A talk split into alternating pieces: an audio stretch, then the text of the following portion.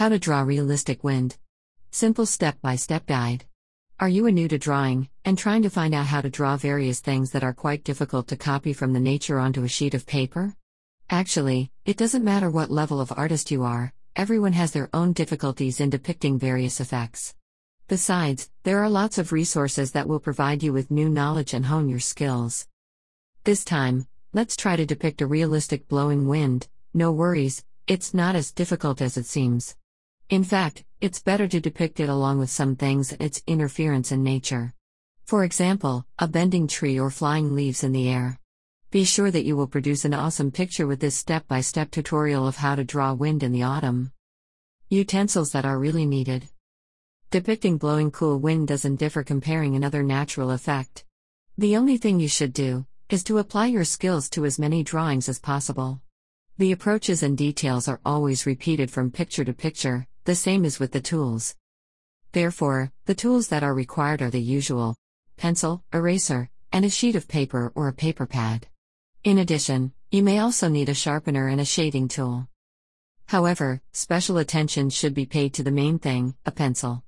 As you might know already, there are various manufacturers and brands, and of course, all of them are different. However, all the producers always intend to follow standards, thus, mostly, they produce cores HB, H2, and B2. These pencils you will need while you draw the wind gust. Step 1 Draw ground line. The first step implies preparing the sheet of paper properly, not literally, but prepare the first contours that will help improve and develop other details. It means that you should outline the potential place of the ground, a tree, and the sky. So, put a sheet of paper vertically on the table in front of you. Then, virtually divide it into three horizontally equal parts. Your task is to draw the lower line only, since later, it will be the border of the ground and then there will appear a tree. Of course, you can also add the upper line, which will help you to define where to start depicting air masses. For this purpose, it's better to use a pencil with an HB core. If you make a mistake, it will be easy to cancel the line with an eraser and depict it once again. Also, don't forget that any contour should be performed with light strokes. Step 2 Blown trunk of tree. The next step is drawing the swaying tree. Thus, first let's imagine the nature scene of a tree, which resists powerful air masses. As you remember, it doesn't bend from the lower part to the top, rather, the lower part stays immobilized when the other parts are slightly bent according to the wind direction. Now, let's project the shape of a tree that is slightly bent to the right. It's better to start from the lower part, then add a curve to the tree trunk. Don't forget that the top is much thinner than the lower part, thus gradually narrow down the trunk. Remember, the top is always lighter than the middle part, consequently, the upper part is obviously subjected to the greater wind power. When you finish, just shade the contour of the tree with light hatching, it will give more volume to the trunk. Step 3 Add branches. It's hard to imagine the tree without branches, thus, the next step will be creating the wooden frames and leaves on them. But not so fast, as every step requires, you should mark the places where the branches will be connected to the stalk. As usual, do it with light strokes that can be easily removed. When the places are marked, you can go on with contouring the branches. With a light touch, gliding over the paper, draw a light line, and then another one that is parallel to the first one. As you remember, the trunk narrows down at the top, and this effect has to be employed to the branches as well. The thickness of the pencil marks of the branches shouldn't exceed the thickness of lines that were used for drawing the trunk.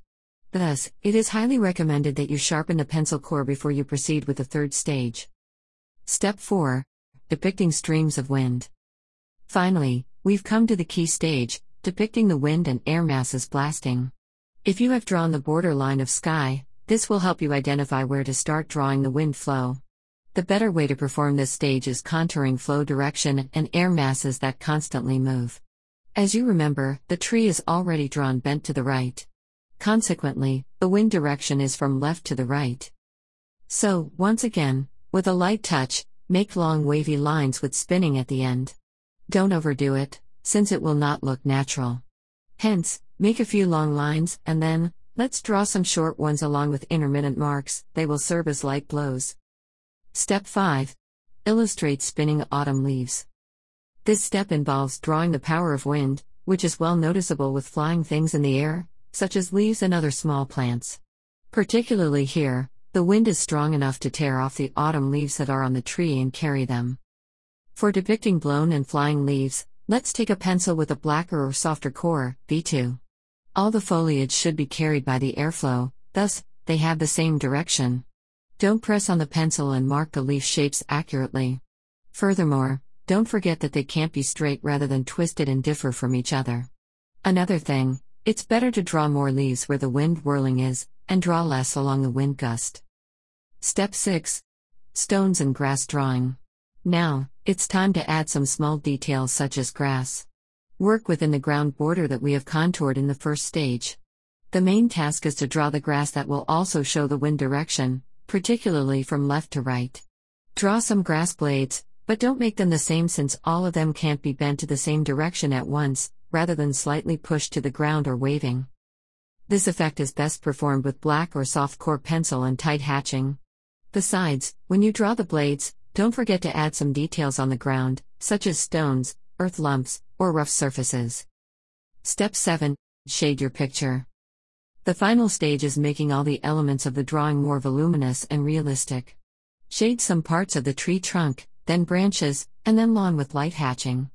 Then the wind flow, which can't be transparent, rather than full of dust, flying foliage, and other things that is usually carried by the powerful blast. Don't forget that all the elements, whether it's in the day or at night, always have a shadow. The shadow also can be performed with the hatching and shading tools. Additionally, you can stretch the graphite along some elements, it will also add some volume and realistic effect. For this type of work, a hardcore pencil is as good as possible, thus use H2 in your drawings too.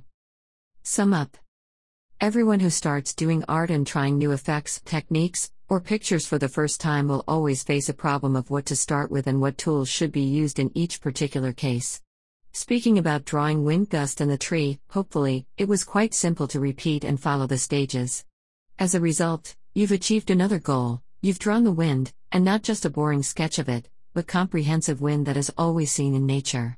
However, it's just the beginning and you should continue trying various approaches, adding your personal tools and techniques in order to learn to draw.